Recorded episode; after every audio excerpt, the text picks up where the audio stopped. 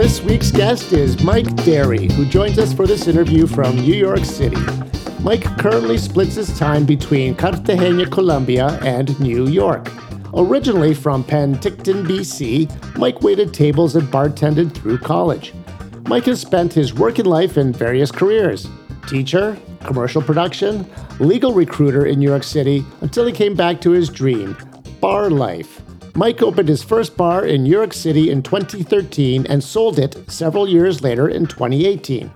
Eventually, Mike opened his next bar in Cartagena, Colombia, after traveling there for a vacation.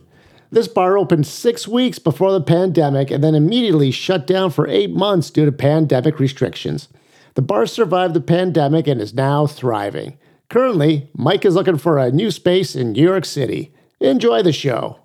Okay, welcome to another episode of the Industry Podcast. Kip and Dan with you here as usual. All right, how's it going? I'm doing all right, man. How are you? Well, it's still awesome. No complaints. Yeah, that's good. Good to hear. Another day in paradise as always. oh, the switch days with you. Yeah, yeah. days. You can go deal with the fucking fire department in Cambridge and I'll uh, just hang out in your house and be awesome. Sure, sure. No, I had to go to the office today. Yeah. Uh, they're making us work from uh, the office a couple times a week. So there was Mm. three of us, and our office seats forty five. Yeah, I wonder why wonder why nobody can get a lunch crowd going at the restaurant. a little tough, a little tough. yeah. I know we need that office. I know I know you're not eager to go back full time, but no, for people in the service industry, we're eager for you to go back to the yeah, office. that's true. okay. We have a great guest as usual coming right up. Mike Derry will be joining us in a minute. Before we get to him, we should mention that if you're in the Kitchener Waterloo area, you'll be wanting to check out Sugar Run downtown Kitchener at Sugar Run Bar on Instagram to check out the events that are happening there. At Babylon Sisters Bar on Instagram is where you're going to find out what's going on at Babylon Sisters Uptown Waterloo. And stay tuned. You can you can follow at Argyle Arms Bar. I, I think that's what I, I should. Oh, Argyle Arms twenty twenty three. That's right. At Argyle Arms 2023 on Instagram to find out when that place is finally going to open. Is there any underscores in that name, or is it all just one long thing? It's all one thing, but I should probably know out. that. Had a, my social media manager set it up for me, but I should know this stuff. But yeah, so stay tuned to that those places to find out what's going on event wise. Uh, Mhm. oh, there are underscores. It's Argyle underscore Arms underscore 2023 on Instagram. Check that out, and uh, you'll. We're looking hopefully to open this month. So Yeah, nice. yeah, stay tuned for that. If you would like to be a guest on the Industry Podcast, you can DM us at the Industry Podcast on Instagram or email us info at the industrypodcast.club. If you want to advertise, those are the places to reach us also. Subscribe, rate, review. Obviously, you're going to want to do that. And uh, Zak Hannah at zakhannah.co is the man behind the artwork on the Instagram page. Big shout out to him as always. Check him out for all of your graphic arts needs. That's Z A K H A N N A H dot co. hmm And uh, I guess that's all we got to chortle on about. Let's uh, bring in someone who knows what they're talking about. Bingo. All right, Mike Derry joining us here from New York. How are you, Mike? Gentlemen, how are you? Thanks for having me. We're doing great. Thanks for coming on the show. Yeah, appreciate it. Very excited. So you are actually also Canadian. Is this correct? Uh, I am born and raised in Penticton in British Columbia and uh, spent up until the end of high school there and then started to branch out. Lived in Victoria, went to UVic for a while and then UBC, and then I ended up in Los Angeles for a bit. And then made my way to New York over 20, I guess about 24 years ago and have been in New York since and now Cartagena. Right. So when you like I know you've had a few different jobs, some in and some outside of the service industry. When you moved to New York originally, were you in the service industry or was that during one of your other professions? No, what happened? I actually was a teacher for. I was a middle Wow. school teacher for about six years and hated it. Um, my dad's a teacher. Um, it, it runs in the family, and he kind of pushed me in that direction. But I, I never really loved it. I loved the kids, but I didn't love the job. And it was one of those things where, in the back of my mind, I always wanted to open a bar, and and teaching was kind of just dragging me along and didn't quite do it for me. And then uh, decided to pull the trigger and and open a bar. Right. So and your first bar was in New York, correct? Yeah, it was in the East Village. Called Juke Bar, and it's still there. It's on uh, Second Avenue, and um, that was an experience. Uh, that was a hell of an experience. Yeah. So Uh, did you but- have did you have a ton of service industry experience before you did that, or was it more like you always just kind of wanted to own a bar and thought you'd give it a go? It was in college, I was a bartender okay. and a waiter, and even managed a few places as well. So I probably had about seven or eight years of just hardcore bartending experience under mm. my belt, and always loved it, and always wanted to come back to it. But was you know following the the, the right thing to do, which is you know get a college degree and and get a profession. And in the back of my mind, I always thought back to those days and think, oh man, I really like to do this myself one time. Uh, right. And yeah, so so I so know when we got to New well, when I was in New York, I was doing I was trying to be responsible. I just had a kid, and we were you know struggling with my uh, ex wife's business, and so I was just trying to to fill in the background financially. Mm-hmm. Uh, and and then when things were ready, when I had a little bit of money put together, I said, "Okay, I want to pull the trigger. I'm gonna I'm gonna finally do what I want to do," and and chased it. So. Right. So I've got obviously some experience with opening bars and what a pain in the ass it can be and the challenges therein. But talk to us a little bit about like you trying to open a bar in New York. I'm sure the rents are crazy. And uh, what's it like dealing with the city in New York? Like, just give us a little rundown of the process of opening the first spot.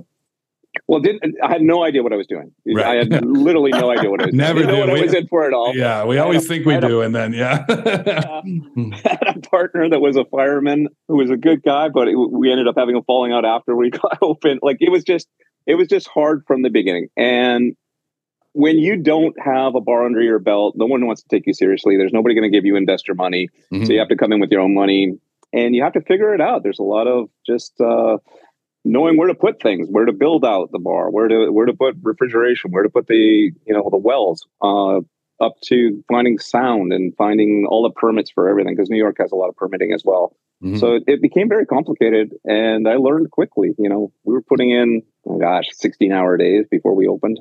You know, just trying yeah. to get this thing built out and, and up and running. You know, yeah. and you know, I mean, my my theory at the time was, I don't know what I'm going to do. Uh, I don't know if this is going to work or not. I want to do it. I don't have investor money. I'm putting my own money in, so I'm not going to put a lot into it. So we're going to build this thing out as cheaply as possible. And if I lose, I don't lose too much. Mm-hmm. And if I win, then great. I'm going to continue on with this career. And we we did okay. I mean, I made the money back in the first year that we put into it. Um, we were profitable day one. Uh, opened up big and just stayed, you know, popular through the whole time. And you know, had some growing pains. Had to change partners. Um, had a falling out and brought in a new partner, and things went really well for for about five year run. We had it uh, until we decided to sell. Yeah, that partner thing's interesting, right? Like it's very you do, it's a cliche, but you really don't know until it's like moving in with someone, right? Like you don't really know. You could be great friends, but until you like try and get into business together, having a business together is way different than just you know being friends. So like there's so many more pressures and everyone's got their own like you don't know what someone's philosophy about doing business is or how they go about it until you are actually working with them right? It's it was it was sad because we were good friends. Yeah. You know we we we, we got along great. We had a good you know similar sense of humor. And then once the business opened it just was not we weren't on the same page at all yeah, that happened to me at my first spot too. So yeah. I'm, yeah. familiar with it. Yeah. Yeah. And then got, you know, I had a manager at the time. So he came in and, and bought it at, at a quarter percent, uh, quarter, like 25%. percent mm-hmm. And that synergy went really well. So we, you know, we were able to work well together and, and, you know, everything cleaned up afterward and it became much more enjoyable. You know, it was a really good, really good little spot it's still there. It's open now. Like the guys that bought it are, are running it. So nice. Oh wow. You know, and what? Yeah. So when you're looking for um, a spot in New York, obviously there's thousands of bars in New York. It's a massive city. Uh, many different areas to choose from. What made you settle on the East Village that, in that area? And what was your con? Did you have a concept for the bar? Was it just like uh, let's just open a bar? Talk to us about that a little. I knew I wanted to be a cocktail bar. Con- the concept was going to be dictated by the space. So what okay. does it look like? And then you you start to let the space speak to you. And I still do that. I did that with the space in, in Cartagena. And again, I'm looking, you know, like I told you earlier mm-hmm. today, I was we're looking at spaces for for another cocktail bar in New York in the West mm-hmm. Village. And it's it's we didn't have a, a strict concept in mind, which is probably easier when you're looking for for spaces. So it you know it, it lended itself to it was an underground bar. We wanted to do kind of like a fun loving cocktail bar that was I, I, mean at that time everybody was was doing speakeasies. It was you know serious drinks. Everybody was doing either serious cocktails or they were doing cocktails at all. Right. And we were at that was 2013 when we opened and it was right around the time when people were really getting into the cocktail movement and we wanted to have accessible fun drinks we put them in the mason jars we had a dj it wasn't you know sit down listen to low jazz and yeah. you know we wanted a loud place that was a party and and enjoy the cocktails as well so kind of mm-hmm. blended out the two concepts of a cocktail bar and a fun lounge you know so but i don't you know we ended up calling it juke bar which was my my ex-partner was african american and his father was from the south and an activist he wanted to do a juke joint sort of concept which kind of worked and kind of didn't work uh, we didn't really, we never really nailed it.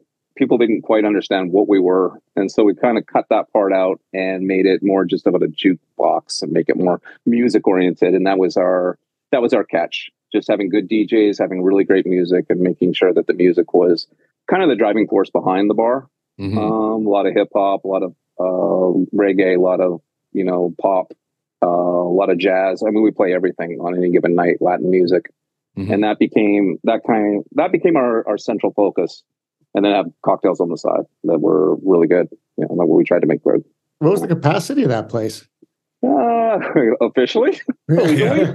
yeah. No, t- uh, the official numbers don't mean shit. Tell us how many people you put in there. Legally, we had uh, we had 69. Uh, right. Probably had about 125, 130 there on a Friday or Saturday night. Oh, nice. Time. It's a good. Yeah, size. I mean, it was it was standing room only. It was about fourteen hundred square feet. It wasn't big, but we mm were we were pretty busy. You know, three deep at the bar constantly. You know, we had three or four bartenders. Myself, I'd be bartending. We'd all jump in and, and just go go go. You know, mm during the week a little slower, a little more relaxed, but during the weekend it was it was a zoo. That's great. Yeah. yeah. So, oh, so how do you then end up opening a place in Colombia? Long story. So during that during that time, we um, interesting story too. Uh, during that time, we got the idea we are going to do some canned cocktails. We are getting it was before you know the seltzers came out. Was before anybody was really doing it. We were just starting to get a few RTDs on on the market, and we developed three or four through a lab, and decided we were going to we were going to try and get into distribution of, of our canned cocktails. And we tested them on the market through Juke Bar, and got excited about it. We had a pretty good product. And then we found out that you can't have a wholesale liquor license and a retail liquor license at the same time in New York City. In right. New York State, it's against the law. It's called Tied House Law. So we had to either, you know, sell the bar or give up on that. And so we decided let's just test the market, uh, put the bar on the put the bar on the market to see if we get any uh, get any hits. Like nobody in New York was really paying key money for a bar because there's so many spaces available. Mm-hmm. But immediately we got some really good offers and a bidding war going, and, and it went well. So we sold. Oh wow! At the same time, we went on vacation to Cartagena, uh, right around the time we were selling, and it was packed. It was just booming. There was just lineups at every bar and restaurant, and it was really nice. And it was not in the U.S. And we thought, well, why don't we? We, we don't know what the hell we're doing with with distribution of a of a product. Let's go open a bar, get some income coming in, and then we'll re- revisit this cocktail thing. Mm-hmm. So that was the plan. Um, and we got a couple guys together that all wanted to do it, that it all had prior history in the in the industry. And there was four of us at that point. We found a great space that had three levels, two terraces. It was oh, huge, oh, 60 foot ceiling. It was great. We worked on that deal for about a year and it all fell apart. Oh. And there was money laundering involved. I mean, it was it's a crazy story. I don't know if I'm allowed to talk about it because there's investigations going on about the guy who owned the building. But basically, what happened is we we put down a deposit and a pretty hefty deposit, and literally 15 minutes after we put down the deposit for the space that we've been working on for nine months, 10 months, 11 months, I can't remember. He calls us and says the deal's off. We're we're selling the building. And I went, "What are you? You got to be kidding me!" You know, like yeah. we, I put so much into to, to getting down there and getting bank accounts set up and getting permits and getting you know visas and all that kind of stuff. And this guy backs out, and we went, okay. I think everybody got frustrated with the with the situation. I was the point person. I was the one down there, still, you know, doing most of the work, and I was spending most of my time down there. And I was, well, I'm down here already. I've got my bank account set up. I've got my tax ID numbers, my Colombian visa, all that stuff. And i am just going to find any space right now, just open something because I was frustrated. Yeah. So yeah. I found a small little, found a little small little place that was, uh, you know, was uh, glasses shop. They sold glasses and sunglasses, and he was closing up, and I took it. You know, so that's where Mondo opened. Hmm. And uh, so then recently I found out the big space with the uh, the problems were it's owned by a Belgian royalty, member of Belgium royalty, who did sell the space, but what he did is he had uh, apparently, and this is what I'm reading, so allegedly. Yeah, yeah, yeah. yeah. I don't know about the legalities of what we're about to say here, but he opened a shell company in Panama and sold it to himself. And he's under Ah. investigation for money laundering and fraud in Europe and all kinds of stuff. So Ah. it was actually a blessing in disguise that we didn't didn't get the spot. But so did you lose your deposit on that spot? Uh, we ended up getting it back six months later because it was with Oh, a third good. party, but it took Oh, six right. months to get it. Yeah. So, Wow. so the original, yeah, the original group you were working with there. How many of- were all you uh, based out of the U.S. at that point, or is there any locals? Yeah, well, one one's Colombian, uh, Oh, but he was he was in New York at the time, so Mhm. it was he was kind of the guy that the point person that started us Gotcha. uh, looking down there and saying it's a really cool country and really cool culture, and and it is. It's Mhm. it's much better than people think it is. You know, Yeah, So, was, it difficult for you to get like all the business accounts going? Being a like a are you a U.S. citizen as well, or just uh, yeah, I have dual citizenship. Yes, Uh, it was- yeah, it's it's difficult because there's just a ton of ton of paperwork in Colombia. I thought Colombia, you know, you've all Yeah. heard the stories, you know, Yeah, like yeah, they don't, it's lawless. Because of the history of Colombia, they overregulate now. Oh, and Oh, interesting? everything is done to the T, like to, you know, every every penny that you bring into the, to Colombia from the US has to be accounted for and shown and and then they have oh god, you know, I thought I thought New York had bureaucracy. Colombia has bureaucracy and it moves slow. And it's Oh. it's just it was very there's a lot of hoops to jump through, to say the hmm. least. It's just incredibly complicated and frustrating because it moves slowly and and also I wasn't I didn't speak Spanish at the time. So kind of relying on translators and and that kind of thing as well to to get through the process and it was it was something. yeah. So Um, how do you even? Sorry, I speak Spanish now. Oh yeah. like how do you go about even like now? So when you you you get the place, you decide you're gonna flip it. Like you said, you don't speak Spanish at the time. Now you're dealing with you got to find like workers to flip a glass store into a bar, right? Uh, unless you're doing it yourself. Um, and then you got to hire staff and everything else that goes in. And how are you navigating all of that process? nice Colombian woman. So we're we've been together for five years, and Ah. so she became my point person. She was working in a bank at the time, and then she started helping me with all the. Her name is Maria. Um, Mm. She's here too in New York right now. Uh, so she was doing a lot of the, you know, procedural things like making Mm. sure that we had all the, everything done right, opening the helping op- open the accounts. And at the time, I was you know really impressed with her, so we kept her on as the bar manager, and now she's a part owner of Oh. Mondo.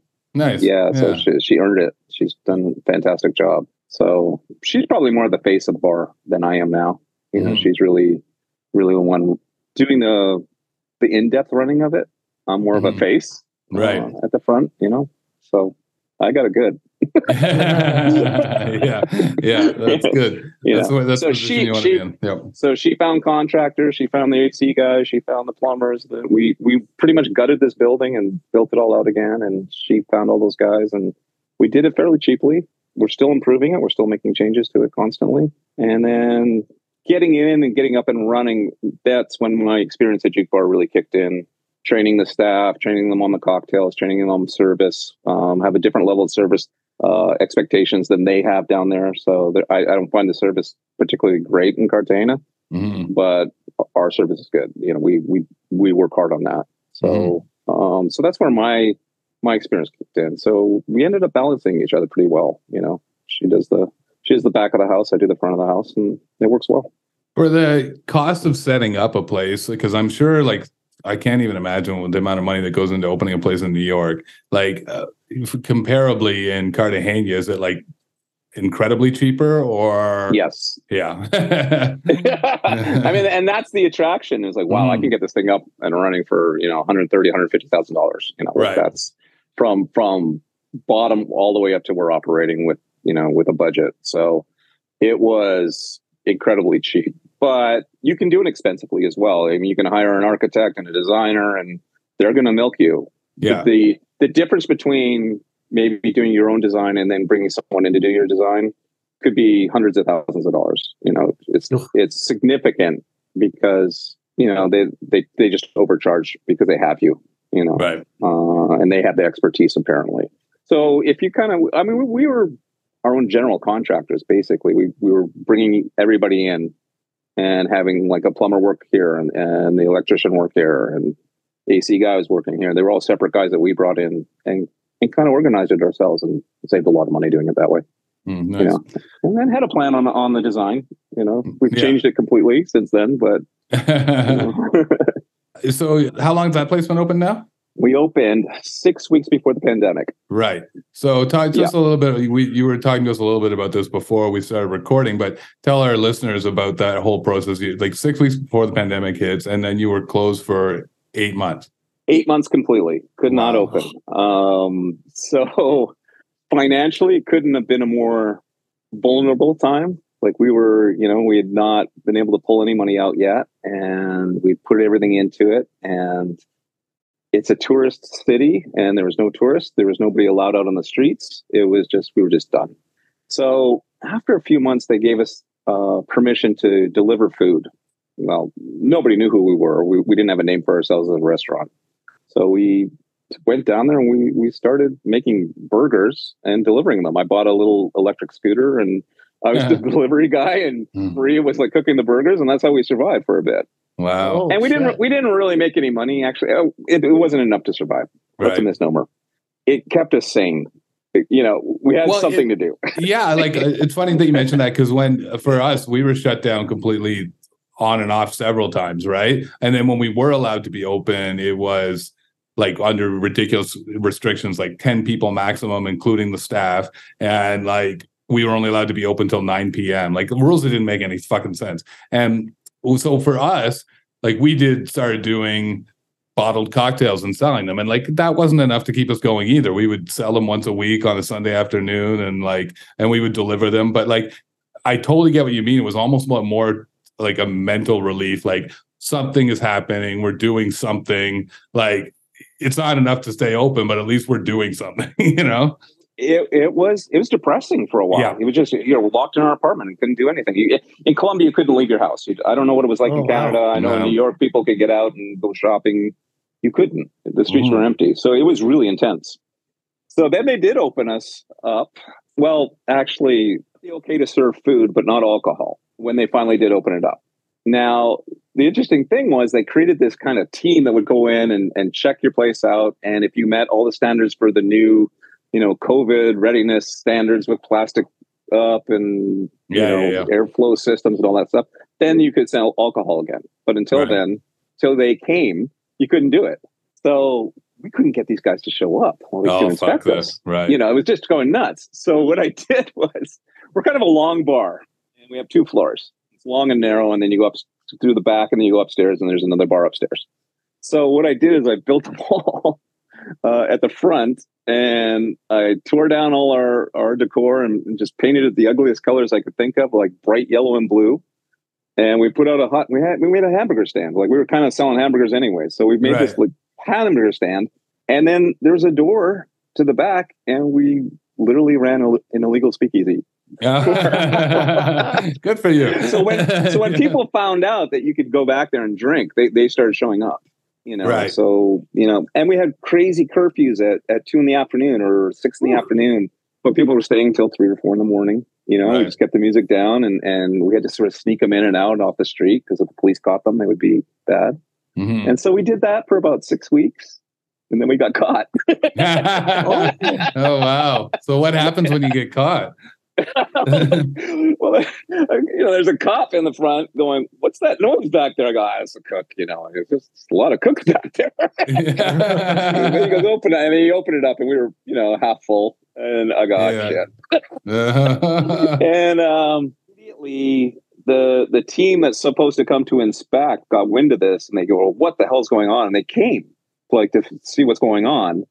And well, we had them there. We go, well, inspect us, you know. So they inspected us, and nine days later, we were open. So they gave us Oh, a fine, wow. and so were it actually, so, So it it actually actually worked worked out. out- Yeah. Oh, Yeah, crazy. so- Well, if fuck if that if that same scenario happened in Ontario, I like I would probably I, I would never have been allowed to open another place again. well, at that point, I had nothing to lose. I mean, we, Yeah. were, like, we were just Yeah. on. but So it's funny like, that it actually ends up kind of being the savior of the whole the bo- It- place, right? Because you got you finally got the yeah. permit guy to come. yeah, yeah. Ironically, yeah. And they came in, they inspected us, and we didn't have to do much. And next thing we know, we were, we were open. So, Oh, wow. and then they did crazy curfews. They would extend it to 11 for a bit, and then they would drop it back down to eight. And so, you know, you're, we were never really, really making it. We're just kind of hanging on up until, I don't know, maybe last June.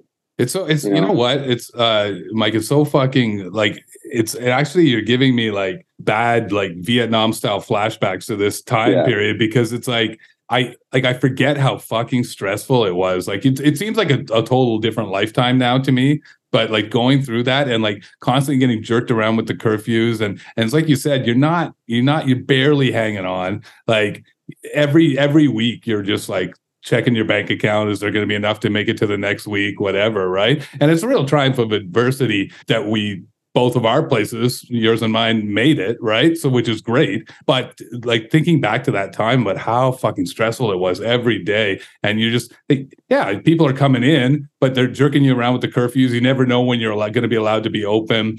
And then like one day you might get two people walk in then the next day you might get Yeah. 20 but it's never busy like Never. No, it was never busy. You know? uh, it was talking about the stressful the side to it the stress that i had obviously you shared i mean Yep. was incredible and one of the things that was most stressful about it is i didn't have a plan i didn't know what i was going to do if this fails like Right. I, I mean i got money into this thing and i'm going to lose it all i didn't have where's my backup i didn't have one at this point yeah me neither with juke bar i go oh i got some money on the side i got i was working everything through i had i was safe hmm but this one was like, we got hit with this, and I had no idea what the future was going to do. So we kind of just dug in and committed, and and just made it made it work, but Right. barely, you know, just Yeah. barely. And the daily stress was overwhelming. It was Yeah. just, God, this is not fun. You know, it's I just, know. Like I'm not even joking. When you started talking about, it, I was literally getting like I could feel my anxiety level rise again to thinking about Yeah. those times. And now Yeah. it's like I was talking to somebody today, and we just somehow we got onto COVID conversations. Like, fuck, doesn't that seem like a whole different lifetime that we went through that? And I also yeah. I also think like looking back now, it's a lot easier to say in hindsight, but man, like I, I do feel like when we all look back at that time period, we're gonna be like, wow, we crippled the economy uh, in a massive overreaction. Yes, it was. Like, it was. I mean, nobody knew what, what they No, were doing. They were just trying to figure it out. So, but I mean, obviously, if this happens again, I think we're going to be better prepared. But man, one would, it one would hope. and it and it does seem a lifetime ago. It wasn't does, that long right? ago. Yeah. And no, it was like, yeah. uh, now we're just looking forward. How are we gonna? What are we doing next? You know, what are we doing next? you know, Yeah. Uh, so, Yeah. so you're so you're living in Cartagena at the time. You make it through this. At what point do, are you like, okay, I should go back to New York? And when you went back to New York, was it with the intention of opening a bar, or I, I have kids in New York, so Oh, I so I actually commute. I go. Oh, okay, okay, okay, Um, two weeks in Cartagena, two weeks in in um, in New York. During the pandemic, they closed the borders, and I got locked into Cartagena. Yeah. Um, so I didn't see my kids for about eight months either. So Oh, that was tough. okay, Yeah. Uh, but now I'm back, and so there was always I've always been in New York, uh, never quite out, but at this, you know, up until now, it's just really focusing on building up Mondo and making sure it's doing okay and and Mhm. getting ahead, and we are. We're doing really well now, Great. um, and we're we're, we're making. Um, I mean, we're we're doing some really cool things. Like next Saturday, we're in Mexico City, and we're doing a bar takeover at Rio and uh, Onica, which is we're op- we're the opening act for employees only right. and they're they're coming in after us. And I think uh, you know, I said I don't know who they think we are, but they invited us. so, so somebody's noticed us, and Yeah, that's we're great. start- we're starting to get some notoriety, and and our cocktails are really, you know, they're really good. So so been focused on that, but I always wanted to be back in New York. Mhm. And now we're looking at New York as, again, um, getting a team together, getting some investors together because I do need them here. You know, there's Yeah. uh, the cost here is just astronomical right now. I can't even fucking imagine. I know how much it costs to open a bar in Kitchener, and like, so I can Yeah. only imagine New York. Like, what? Uh, I don't want you to divulge what you're spending on a bar or anything like that, but like, give me a, like, give our listeners a basis of like what a square footage price is from New York real estate, like in say the West Village where you're looking. right now we're looking at you know 2000 square feet like on the average place that i'm looking around 2000 square feet runs anywhere from 25 to 40 thousand dollars a month Jesus Um, Christ. so yeah i mean that's Wow. that i mean that's i know that's a that's a scary number for most markets yeah, uh, but here it's not it's not overwhelming like if you're going to make it you, you should be able to make that in, in a weekend so right. Yeah, and, and that's what like I always look at it this way Yeah. is like. People always ask me how you crunch the numbers on this. And I'm like, well, basically, you're trying to, at the very least, like make your the biggest parts of your overhead on the first weekend of the month, right? So then Yeah. the rest of the month is spent trying to make profit, right? yeah Um, yeah and that's kind of the key. So if you guys, if you've crunched the numbers, it really doesn't. It's funny, like you throw out a number like that, it sounds astronomical, sounds crazy to, uh, especially Mhm. to what we're paying, but it's all relative, right? As long as you Right. can make that on the first weekend, then that's what it is. yeah, yeah Yeah. and i mean you know average cocktail price is 17 19 dollars in the west village right. uh, you know, and a lot of people out. So it's you know your market is big and they're Yeah. they're active and they're drinking a lot and a lot of a lot of money. You know, you know they're Yeah. they're not afraid to spend. So 100 200 dollar tabs are just normal uh, Yeah. for a couple hours of drinking. You know, I know. And we Yeah, always say, like in the business, is like you know, like it is what it is. Like it- I was talking to another bar owner just the other day, and they were talking about we had a recent minimum wage increase. There used to be like server minimum wage and then regular minimum wage, and now Yeah. there's no server minimum wage. Now it's just all the same minimum wage. And he was like, eh, and we were talking about because somebody was asking us uh, about it, and we're like. Well, I don't pay that. You you you guys pay that. like I just Yeah. like you know, we just raise our prices. Like you know that's how Yeah. it works. Like yeah. I mean, I think payroll is the you know the, the number one expense. It's the, Mm. Yeah. it's the hardest thing to control. You know, Mhm. they're they just they just released in New York that they're raising minimum wage to seventeen dollars an hour.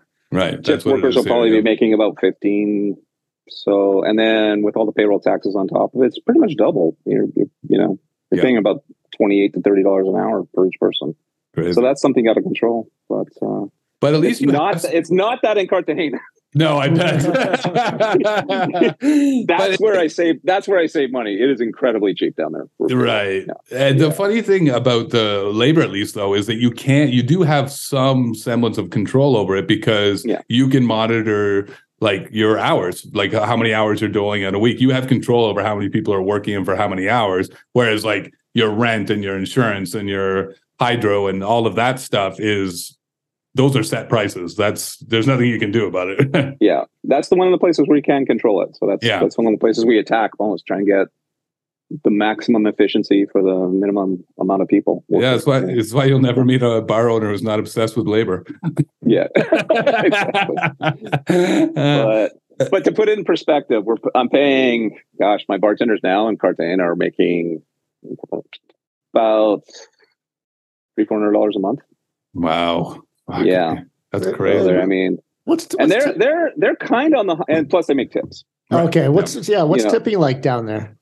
So they they add ten percent. We standard to put ten percent onto the uh onto the Okay. tab.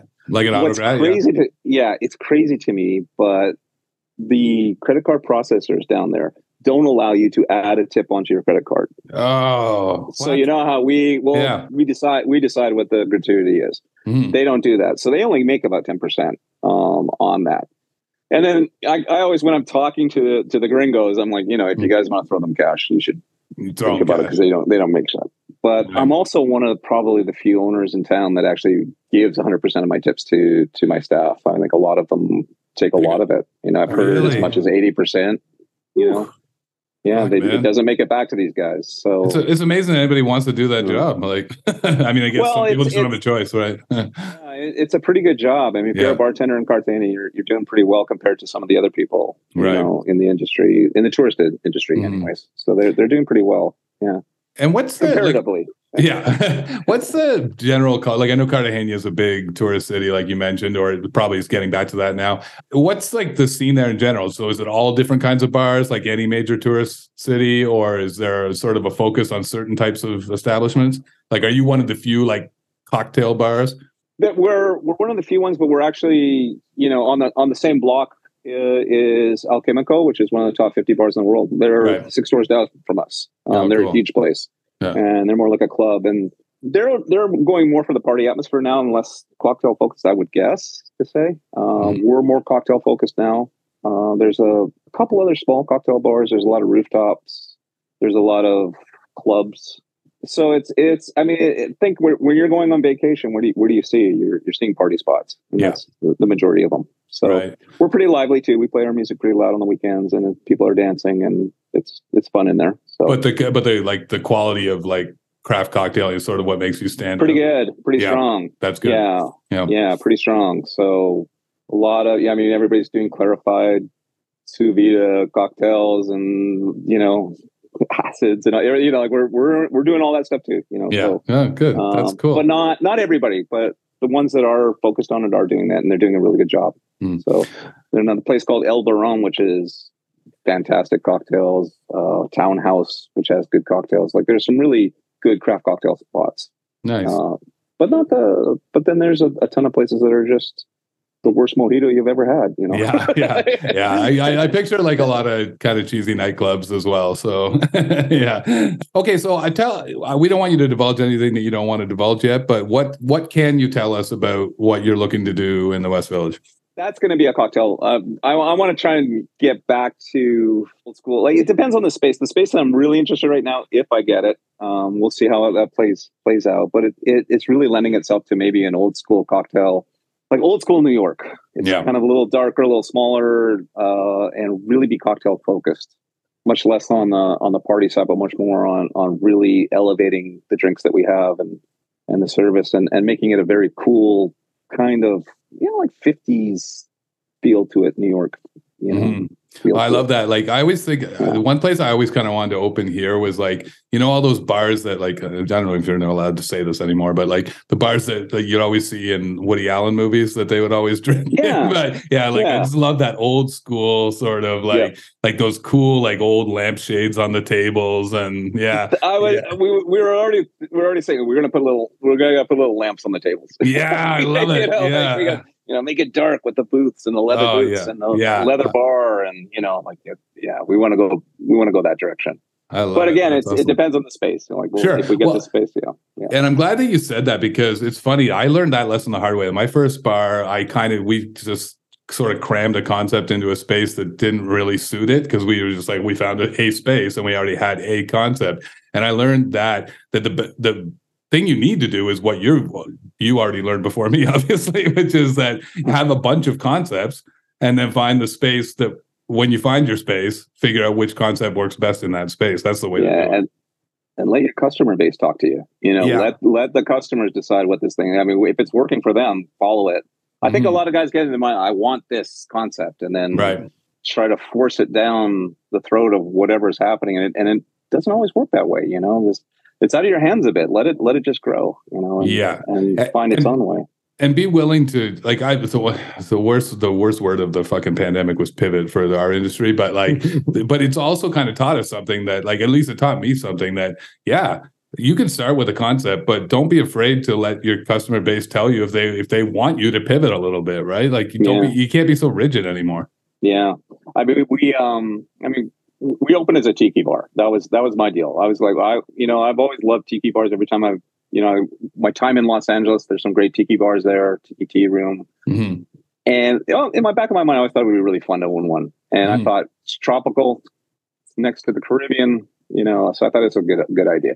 Now we're kind of getting away from it, and not so much because I, I you know, it's just the Colombians don't know what the hell tiki is. They don't get Right. it. yeah yeah You know, they like nice things. They like really, you know, they don't like dive bars. They like nice bars. So I was like, oh, wait a second, we got to get these Colombians in because we don't have enough tourists now, and that would happen Right. because of the pandemic.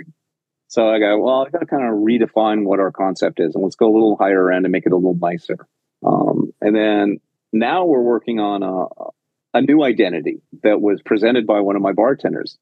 And it's a really cool idea. So I go into work. It's a Saturday night, and this bartender, is 23 years old. He's just got a heart of gold. He comes from zero money, he comes from way down the coast. And, you know, he's just happy to be with us. And he's been with us for two years now, and he's, you know, he's really improved. And he's become a really great bartender. And he says, I want to make a presentation to you tomorrow and I have a projector and a screen for showing the soccer games during the World Cup and stuff. Can you bring the, the projector tomorrow? I want to do like a present presentation.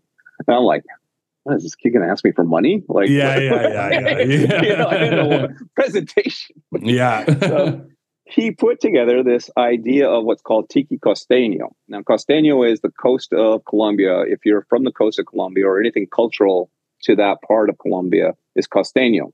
It's cost, costeño means coastal. So he goes, let's let's try our drinks and make you know get away from being like traditional tiki drinks, and we and we do have really high end tiki cocktails, but let's get away from that and let's focus more on the culture of the Colombian coast as our identity, and let's create cocktails with an identity to a certain part of the coast or something that's happened historically or something that's oh. important to us.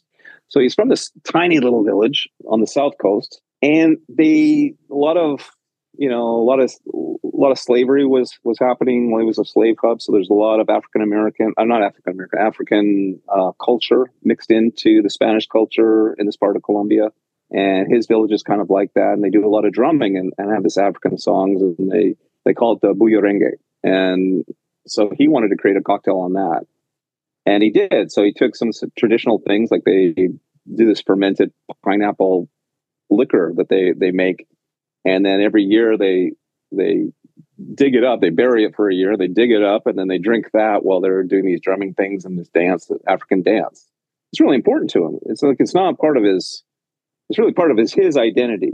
Mm-hmm. And so he created a cocktail with the, the fermented pineapple with some other, you know, mm-hmm. things that were part of their their culture. So a couple weeks ago, we we drove down there. We filled up a truck with uh, a bunch of stuff, and we built a bar on the beach and invited all his friends down. And they did the the bullerengue for us. They did the the, the drumming and the oh. dancing, and we made a little pop up bar right on the beach. That's awesome. and showed them how to make the cocktails. They were like, these guys had never seen a gringo before. I was the first, you know, American they'd ever seen. They were kind yeah. of wow taking. They were sweet as hell, and showed them how to make the drinks and then gave it to everybody came down to watch the whole the whole town came down and we were handing up drinks up the cliff to people and had a great time. So that's going to be kind of more of our focus of, of finding something specifically cultural to either cartagena or up the coast or down the coast. And we've got eight now ready to go working on a ninth and i think we're almost ready to unveil the whole thing.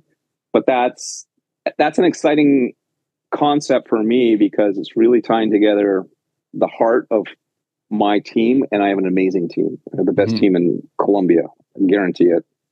Uh, we're, we're they, they, they, talk about you know teams being a family. You know, ours really is. Like yeah. these kids, they're like my kids um, because they're they're not like it's a different culture, and I've allowed them to grow and support them, and they don't get that opportunity in, in a lot of you know businesses down there they're sort of suppressed and just shut up and do your job and i'll kind of mm-hmm. let them grow and, and and fill it in so we've got this amazing little team and if they're going to come up with a concept like that i'm going to support it and we're going to roll with it and so that's going to become the bar's identity now is working more on this you know celebration of costeña culture rather than just a tiki bar in cartagena and it, it, it, it made it i left that presentation almost teary-eyed mm-hmm. that this kid had thought it through and and, and wanted to bring this into to the bar. I was like, mm-hmm. yeah, hell yeah, I'm going to support this. You know, That's awesome. It was, it was, it was very cool. Yeah. That's amazing, Mike. Well, this yeah. has been a super fascinating conversation. Why uh, tell us, tell our listeners where they can. Uh, do you do you have like social media for these places, or how do you? Yeah, our, our Instagram is Mondo CTG, which is short for Cartagena. So M O N D O C T G. Uh, awesome. And then you can find all the rest of our information on from there. And so what uh, what about uh, when your new project gets underway? Is there any how you want to get the word out about that? is it too early for that? Too early. Yeah. We'll okay. See. Yeah. All right. Got, yeah. All right. well, well hopefully it'll be soon. You know. Okay. Some good words soon. Well, yeah. best of luck, man. I know it's a lot of work. I know personally what the work that goes into this, and you obviously are passionate about it still. So that's awesome, and uh, we really appreciate you coming on and sharing your story here. That was super interesting. Hey man, I really appreciate it, and you know, I know I rambled, but I I'm, i hope uh, you know, I hope you enjoyed it as much as I did. We I really appreciate the opportunity to talk about it. It was great. That was awesome. Yeah, it was great, Mike. Thanks, buddy. Take care.